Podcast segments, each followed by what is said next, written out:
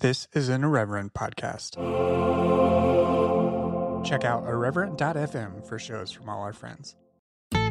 Building a portfolio with Fidelity Basket Portfolios is kind of like making a sandwich. It's as simple as picking your stocks and ETFs, sort of like your meats and other toppings, and managing it as one big, juicy investment. Now that's pretty good. Learn more at fidelity.com/baskets. Investing involves risk, including risk of loss. Fidelity Brokerage Services, LLC. Member NYSE SIPC. 10 years from today, Lisa Schneider will trade in her office job to become the leader of a pack of dogs. As the owner of her own dog rescue, that is. A second act made possible by the reskilling courses Lisa's taking now with AARP to help make sure her income lives as long as she does. And she can finally run with the big dogs and the small dogs who just think they're big dogs. That's why the younger you are, the more you need AARP. Learn more at aarp.org/skills. Ryan Reynolds here from Mint Mobile. With the price of just about everything going up during inflation, we thought we'd bring our prices down. So to help us, we brought in a reverse auctioneer, which is apparently a thing. Mint Mobile Unlimited Premium Wireless. How to get 30, 30, how to get 30, how to get 20, 20, 20, how to get 20, 20, how to get 15, 15, 15, 15, just $15 a month? Sold! Give it a try at mintmobile.com/switch. $45 up front for 3 months plus taxes and fees. Promo rate for new customers for limited time. Unlimited more than 40 gigabytes per month. Slows full terms at mintmobile.com. Hi, I'm Blake Chastain, and this is Powers and Principalities. This show focuses on the systems and institutions that prop up white evangelical power and influence in America and the world. Season 1 is focused on white evangelicalism and Christian nationalism. This is episode 4. My guest for this episode is Julie Ingersoll. Julie is professor of religious studies at University of North Florida and the author of the book Building God's Kingdom: Inside the World of Christian Reconstruction. In this conversation, we talk about Christian Reconstruction, what it is, who some of its influential leaders are, what their political and social goals are, how their movement thinks, and what the best way to speak to a Reconstructionist might be. It's a hard topic. The movement isn't unified, but it is influential, especially in the worlds of Christian education and homeschooling. Professor Ingersoll does a great job fielding my questions and trying to contextualize it all. You can find her book at your local bookstore, or you can support the show by following the links in your show notes. Without further ado, let's get to this conversation.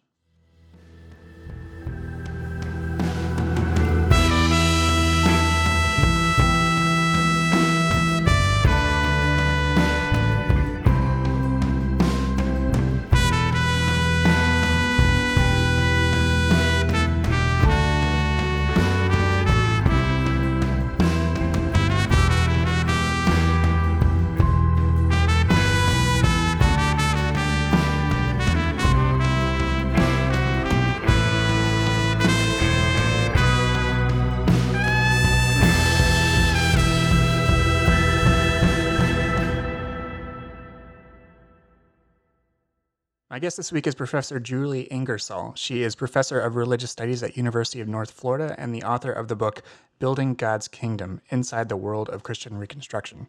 Welcome to the show, Julie. Hi, it's great to be here.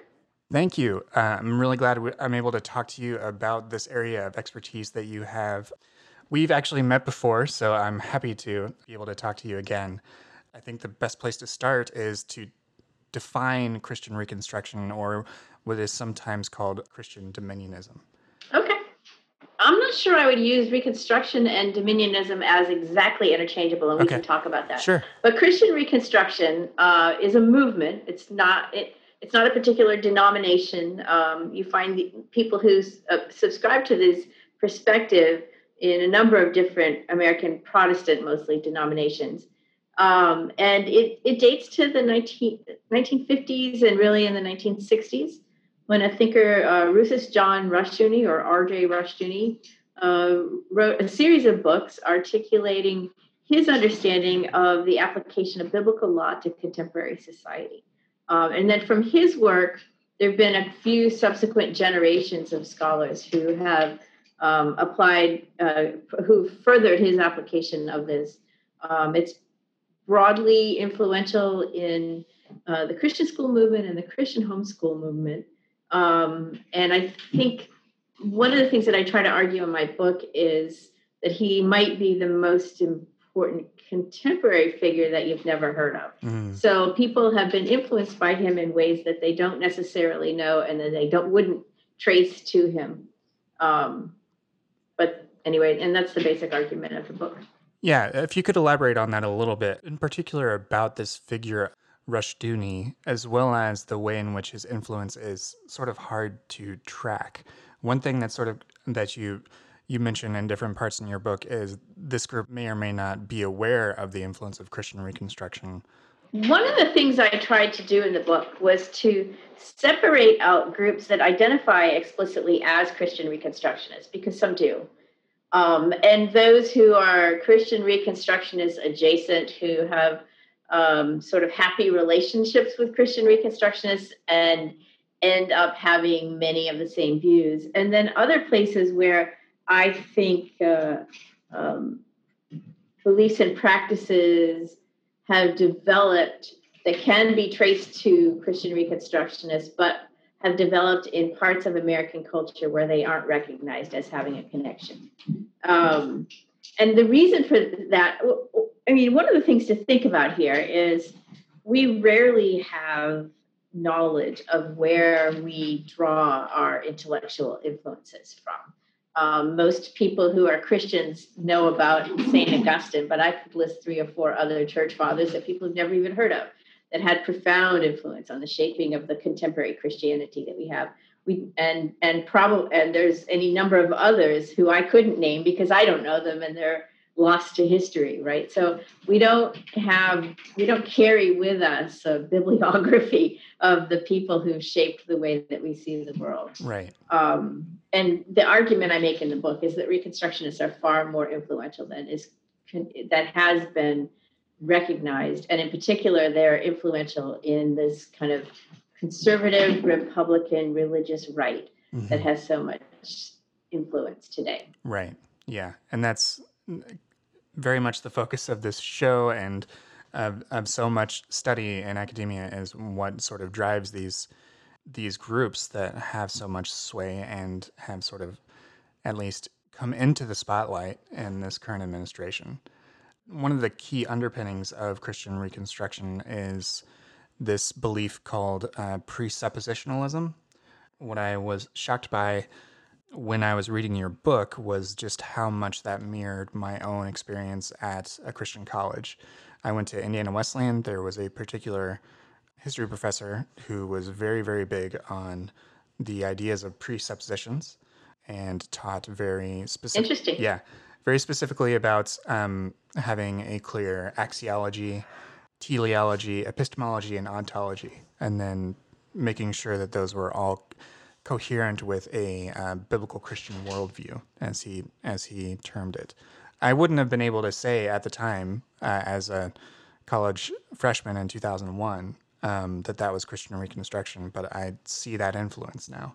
Well, and, you know, Rushdoony didn't make up the idea of presuppositionalism. There's a whole bunch of work in philosophy on presuppositionalism that doesn't connect with any of this. And in traditional Reform circles, the notion of presuppositionalism is present. But Rushdoony made it the centerpiece to how he built what he understood to be a biblical worldview, and he reduced the system down to some very specific points that were easily popularized in the broader Christian culture. So you have theologians like Rushdoony and Francis Schaeffer talking about presuppositionalism at a theoretical level, but then you have people like Tim LaHaye, before he wrote the Left Behind series, wrote a series of books about sort of how to apply a Christian worldview that were written at maybe 8th grade level and targeted toward broad church audiences that were all had their foundation in a presuppositionalism that was drawn from Rushdoony. So it's not so much that he invented that idea, because he didn't. It's that he made it such that it could be packaged in a popular way and taught in Christian schools. And it became the theoretical foundation for Christian education as he understood it. So it made its way out into the conservative Christian culture that way, his version of it. Mm-hmm. What were the political and social goals of this group of people? The goal was really straightforward. It was to bring every aspect of culture under the lordship of Jesus Christ. And to them, what did that mean? That meant the application of biblical law mm-hmm. To all parts of human life. So Christian Reconstructionists, first of all, it's important to understand that so backing up just a little bit. Every time I talk about this or write about this at Religion Dispatches or somewhere like that, there are people who are dismissive because, in their view, this doesn't comport with Jesus. Mm-hmm. And I think it's really important to recognize that throughout the history of Christianity, different Christians, different groups of Christians, have understood the relationship between the Old Testament Hebrew Bible and the New Testament differently. So some Christians, especially contemporarily, think of the New Testament as just replacing the Old. And so they have this caricature where the God of the Old Testament is a God of anger and wrath, and the God of New Testament is a God of love, and this kind of transformation that happens with Jesus. Aside from the deeply problematic, anti-Semitic undertones to that, apart from that, it's also not a universally embraced understanding of the relationship. So for the Christian Reconstructionists, and they take this directly out of the Reformation. This isn't an obscure view. For them, the biblical text exists in one continuous revelation from Genesis to the book of Revelation. There's no disjuncture between the Old Testament and the New Testament. Those two things are integrated. In fact, in the way that they understand the Trinity is that Jesus was present at creation in Genesis, and that's why there's a Trinity. And Genesis does use a plural term for God. Correct. Right. And so they understand that to represent the presence of the three members of the Trinity at creation. So for them, the entire biblical text is one continuous revelation. So the law provided in Deuteronomy is still applicable to contemporary world. It isn't superseded by the New Testament in the way that some Christians think of it. Mm-hmm. It gives us a very different version of God. It does incorporate, a God who advocated killing all the Canaanites in Deuteronomy 20, right? It gives us it does give us this wrathful version of God. And Christian Reconstructionists believe that that's part of the revelation of God's character. So they think of the entire biblical text as still applicable to how we should understand our society, our culture, our families, our work life. Everything about human life should be shaped by the principles embedded in the both Old and New Testaments of the Bible. Mm. So I would imagine that that doesn't mean a literal application of, say, the practice of polygamy to them, like that is exemplified in places in the Old Testament, right? And that, I mean, that's what I want to highlight, yeah. Because of the fact that they wish to establish their version of biblical law. They have a number of particular ideas in mind about what that means, correct? Well, of course, as does everyone, right? So they would say that the polygamy that is discussed in the Bible is not put there for us to emulate, but the marital relationship to be emulated is Adam and Eve, one man and one woman, and that sin entered the world, and one of the results of that were the examples of polygamy that you see throughout the Bible. So they don't see that as a standard for marriage. Right. That it was one of many possible examples of the ways in which someone may want to institute something that they deem as biblical. But they do, for example, take very literally the commandments to execute homosexuals and incorrigible teenagers. So it's not just that they pick and choose the things that seem nice. Yeah. Although I think one of the things I write about in the book is that because I'm not the first person to write about Christian Reconstructionism or dominionism. We can get back to that. But one of the things that I was concerned about when I, because you would read lots of articles which mention Rushdoony, and they always mentioned those two things. Rushdoony, who advocated the execution of homosexuals and incorrigible teenagers, and he did, but that was so graphic that people would never move beyond it and look at the broader world that he envisioned. And it's not to suggest that the execution, that those death penalties aren't terrible, or that the broader world he envisions is somehow better. But it's, I think, more troubling because I used to say this easily, but I still believe that it's unlikely that our society will crumble to the point where we have a death penalty for homosexuality and incorrigible teenagers. I still think that's unlikely. But Rushdoony also wanted to undermine public education to the point of eliminating it and replacing it with Christian education. And that is actually not only something that may well happen, it is underway. Right. We see it happening all the time. So I thought we weren't paying enough attention to the day-to-day implications of this worldview that were really problematic, because we would only look at the extreme stuff that grabs your attention. But the dismantling of public education is a problem. Right. Let's actually segue to that, because I think that's one of the most interesting and troubling sorts of aspects of Christian Reconstructionist activity is the way in which they work within government and education in order to undermine it. That's something that has been of greater concern given the presence of someone like Betsy DeVos as Secretary of the Department of Education, because she has established ties to those types of movements. I'm not sure whether they are specifically Christian Reconstructionists, but they are pro-Christian education, very much so. So let's start with education and the way in which Christian Reconstructionists approach public education and wanting it to be dismantled to the point where it's not really a viable option, and how they also perpetuate their beliefs and practices through homeschooling. So the way in which they understand the Bible to be applicable to all of life is dependent on this framework that they call either spheres sovereignty, or the other term is escaping me. They call it sphere sovereignty.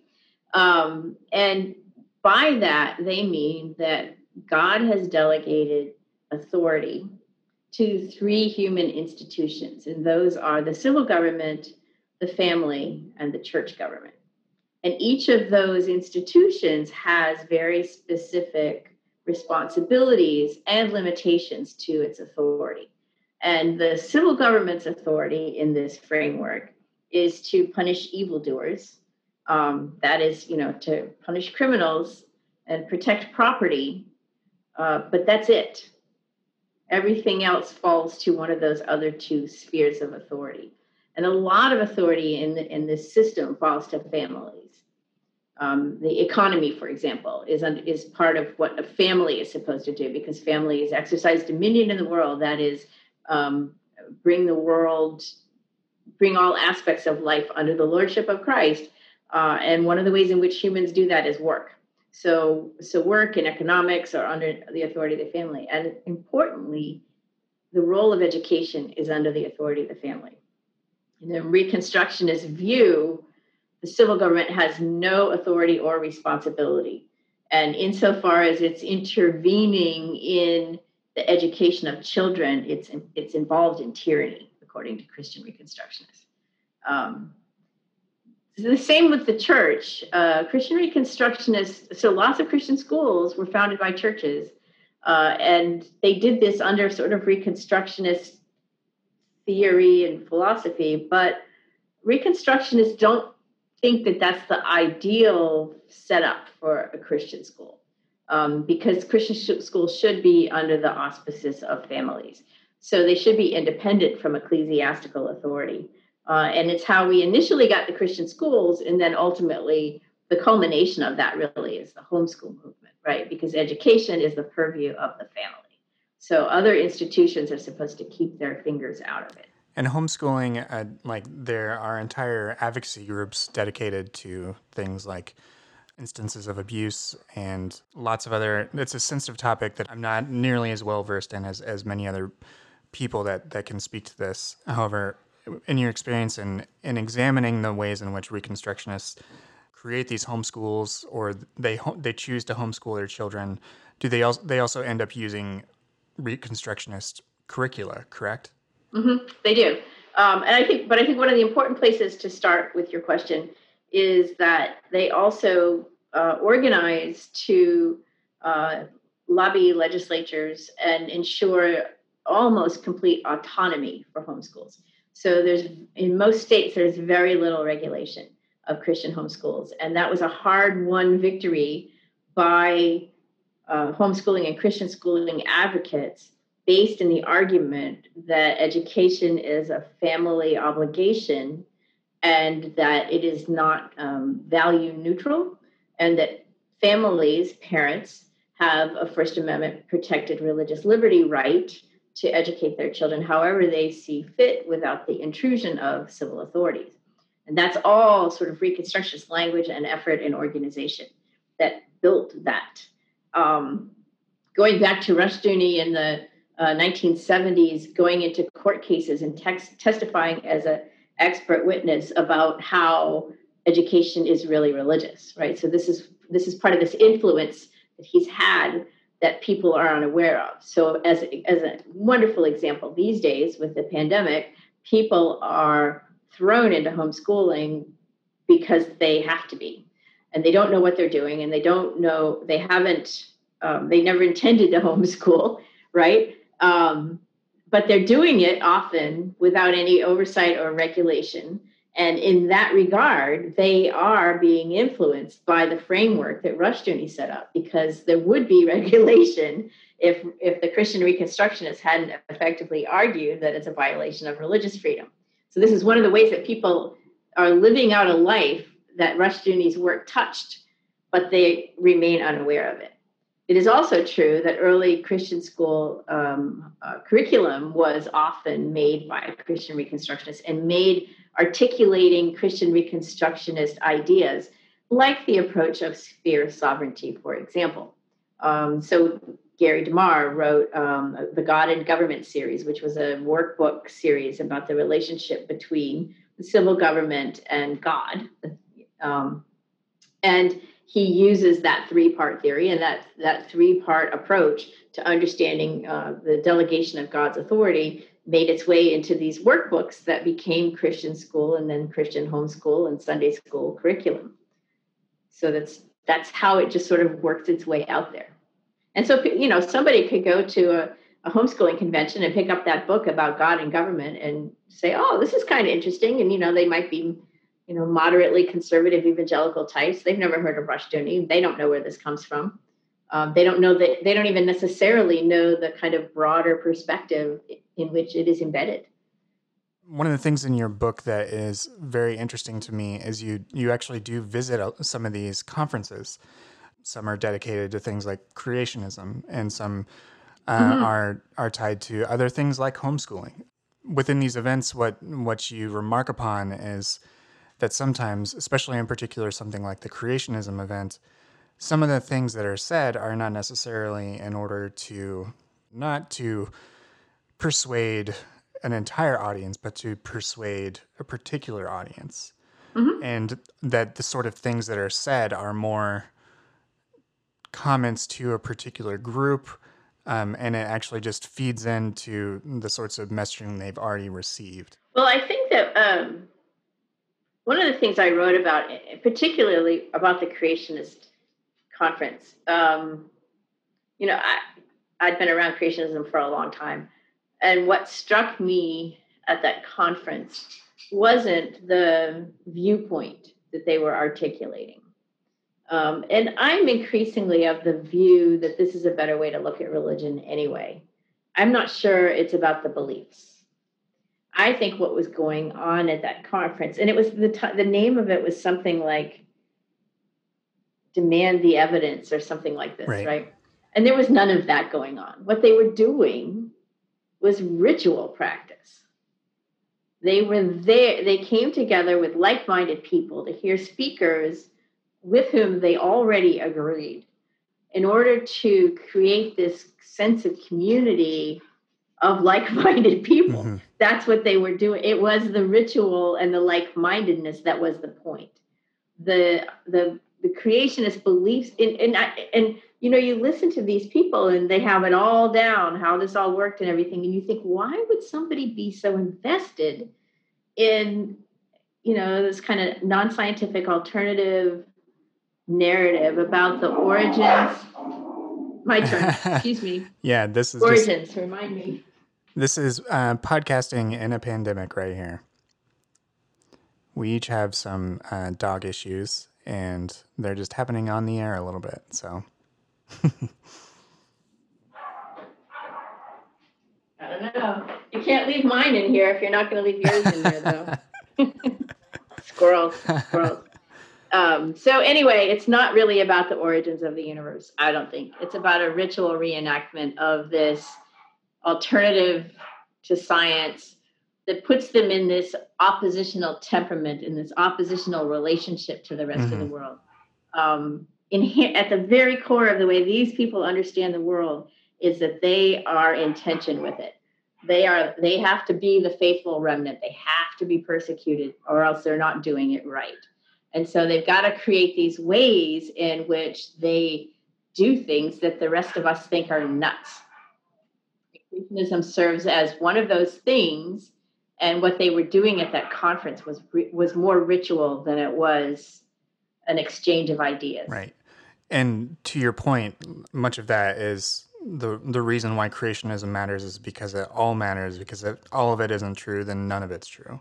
That's true. I think there's more to it than that, though. So at the bottom, we talked about presuppositionalism, but we kind of did that as inside baseball. We did, yeah. We didn't explain that. So presuppositionalism in the Rushdoony version that can be readily packaged for popular consumption is the idea that all knowledge is based in presuppositions. And Rushdoony asserted that there are only two possible places from which to begin reasoning. Mm-hmm. One is God's revelation, and one is the presumption of the autonomy of human reason. So there's the truth, there's God's law, there's God's revelation, there's biblical Christianity as they understand it in a biblical worldview, and there's everything else, all in a bucket. All the other world religions, all the philosophies, all the political views, all the things that are, all the people who just say, I don't even care about this, right? Everybody who thinks that they should submit these claims to their own rationality are placing their reason higher than God, and they are in that category. So presuppositionalism is you have to start from one of those two frameworks, okay? Creationism begins by saying, which of the frameworks is it? Is it the revelation in Genesis or is it some other story? So it comes right back to that presuppositionalism.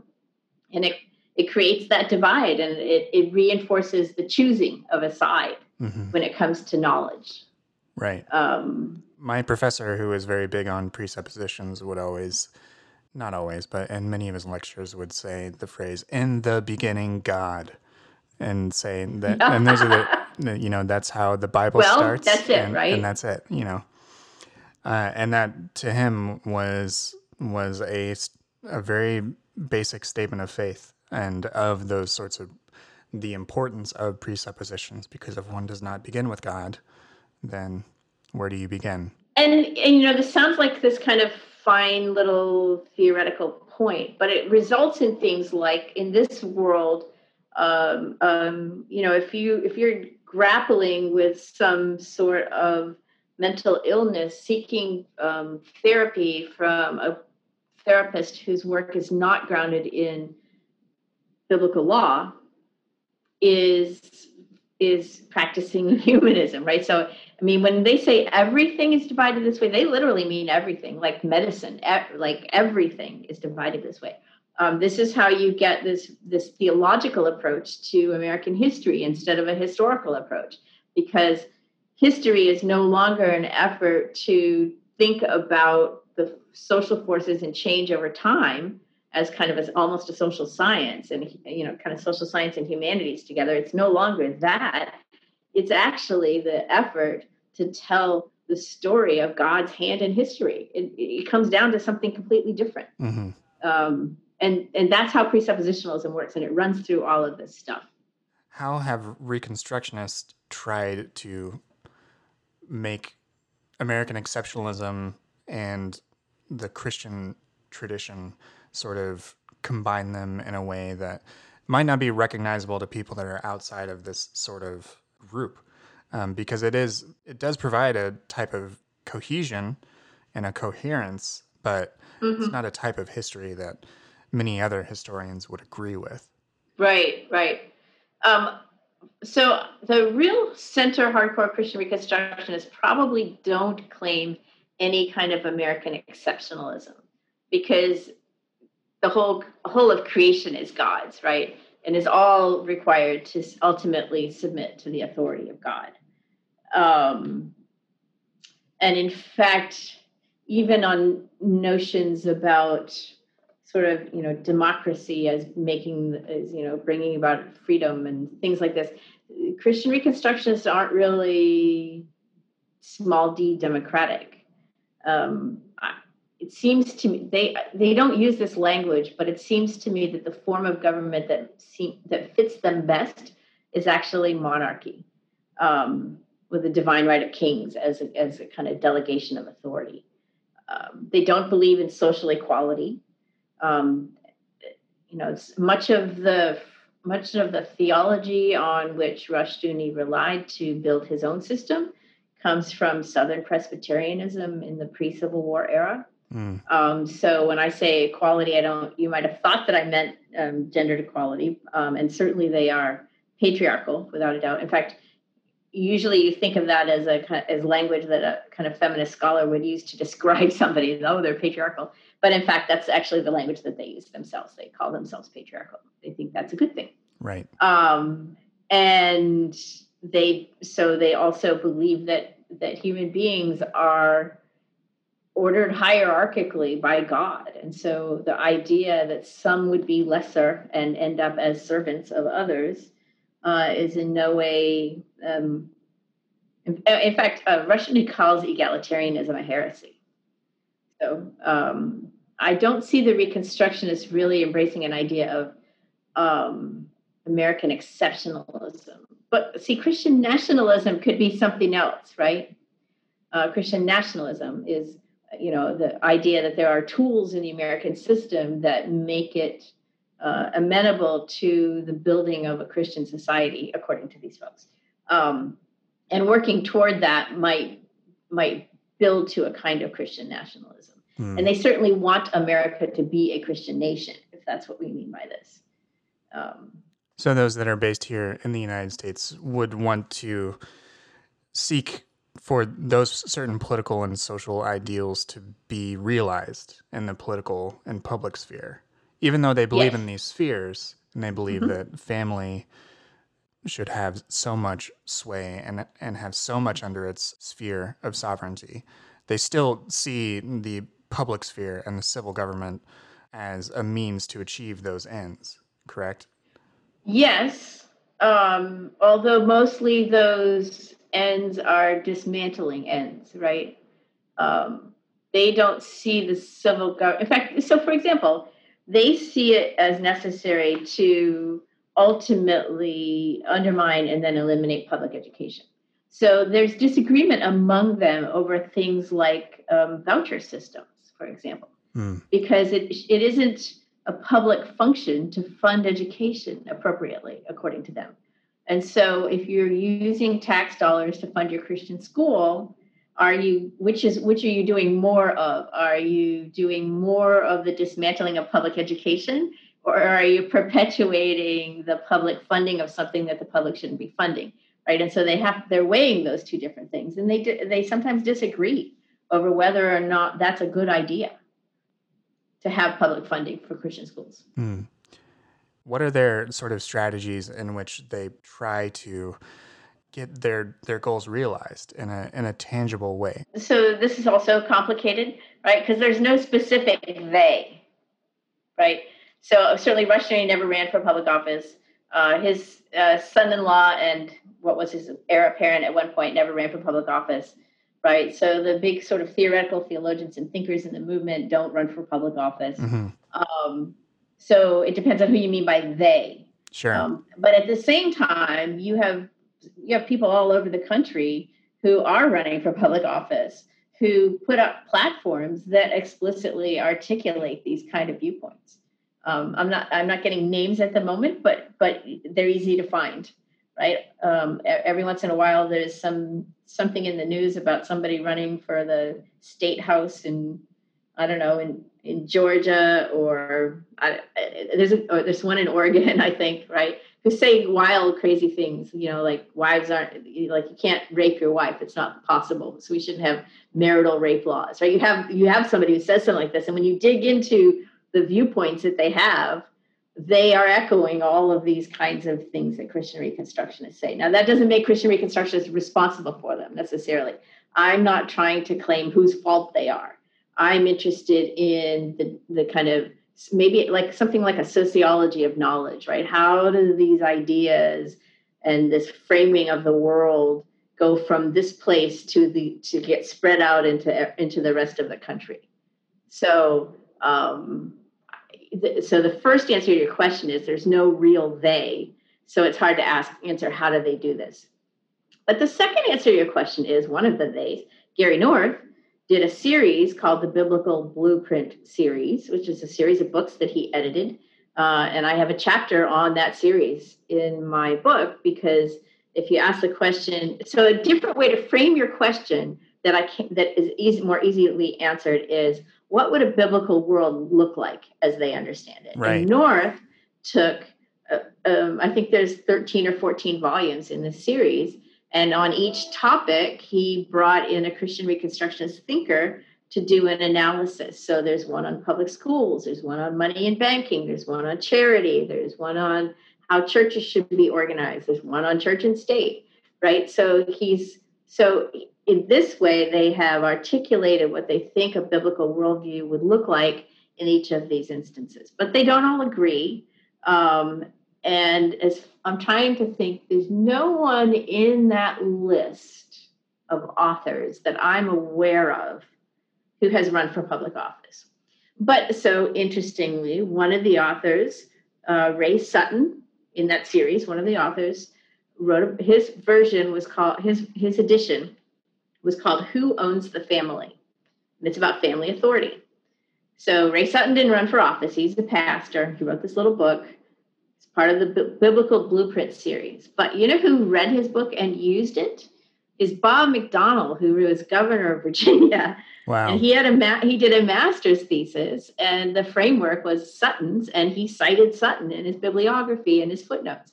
So you see, Sutton wasn't running for public office. Mm-hmm. Actually, I even have a third answer to this question. And the third answer is that something that people don't adequately recognized with Reconstructionists is the time horizon with which they work.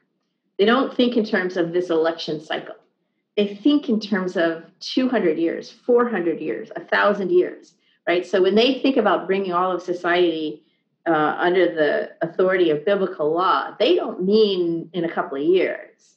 They mean sometime in the next 1,000 years, right? So another answer to your question is they have this vision for what it will look like in 1,000 years, and they have a recognition of what it looks like now and where they might work in the context of the civilization that we live in to move it to becoming more like what they want it to be like. So I think all three of those things are true. Right. And I appreciate the way in which you unpacked my question.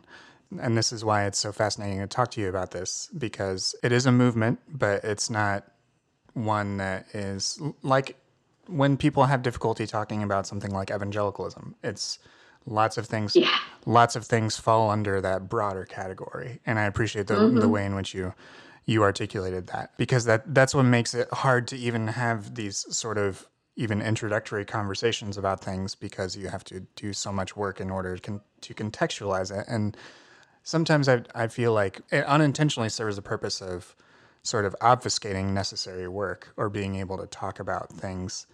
But I'm so glad that you were able to take my broad question and bring it to those points. One of the things we always do in religious studies is we start with, what do you mean by that word? It is annoying. It is. Right.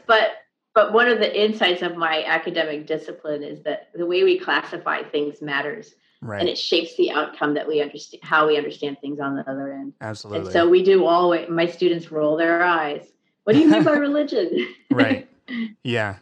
Yeah. And I mean, that is something I've heard other people say is like, even the study of religion, and like, there's not even a set definition for it, that sort of thing. Oh, there isn't. No. It's deeply, and it may not even be a thing.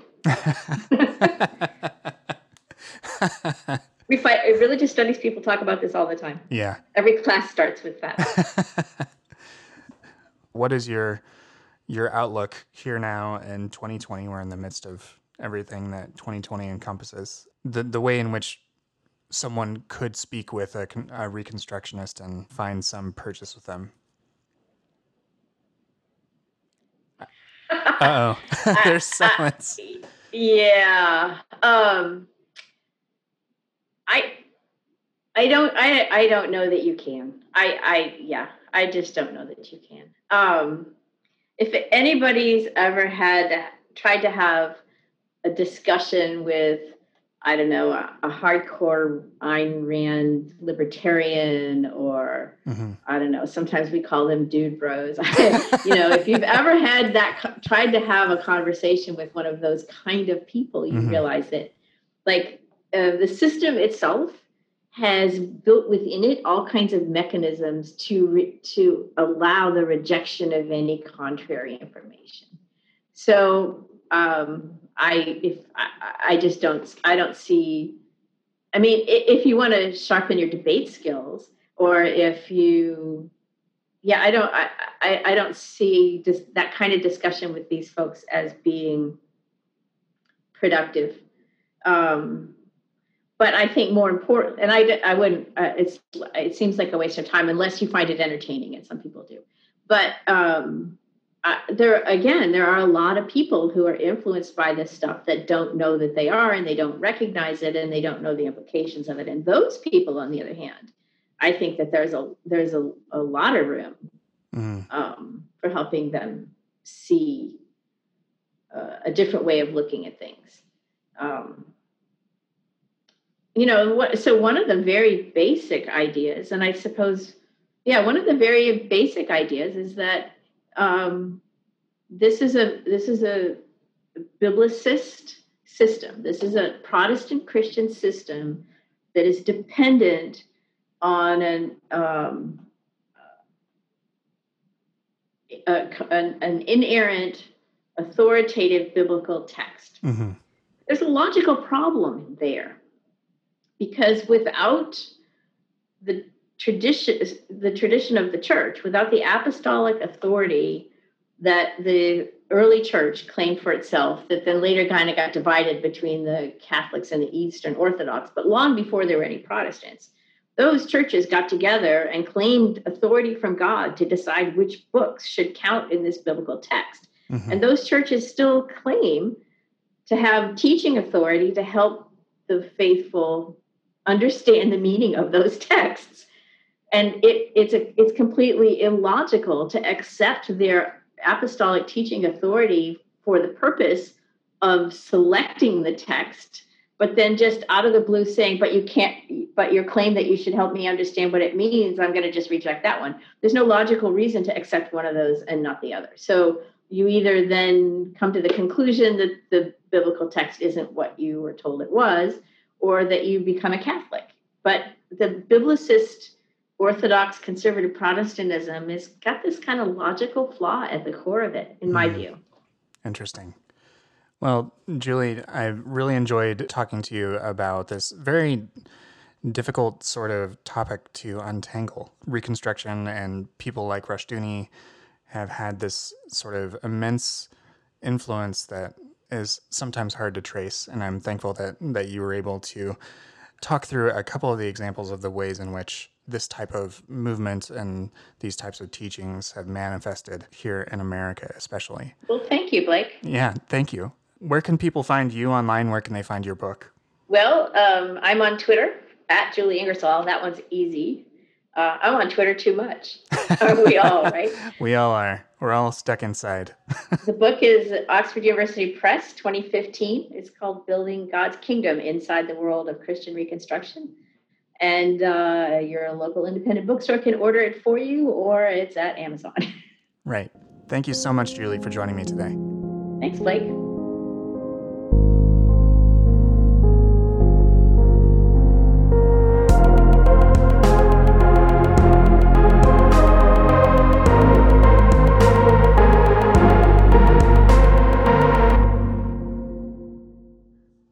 And that'll do it for this week's episode. This episode was produced by Jake Lewis. The theme music is by Dave Lefevre and Jake Lewis. If you enjoy this conversation, please rate and review Powers and Principalities on Apple Podcasts and let others know about the show. You can also support the show by signing up for a paid subscription to my newsletter, The Post Evangelical Post, at postevangelicalpost.com. Listeners can get 25% off a subscription by visiting the link in the show notes. You can follow me on Twitter at brchastain and on Instagram at brchastain_. Talk to you soon.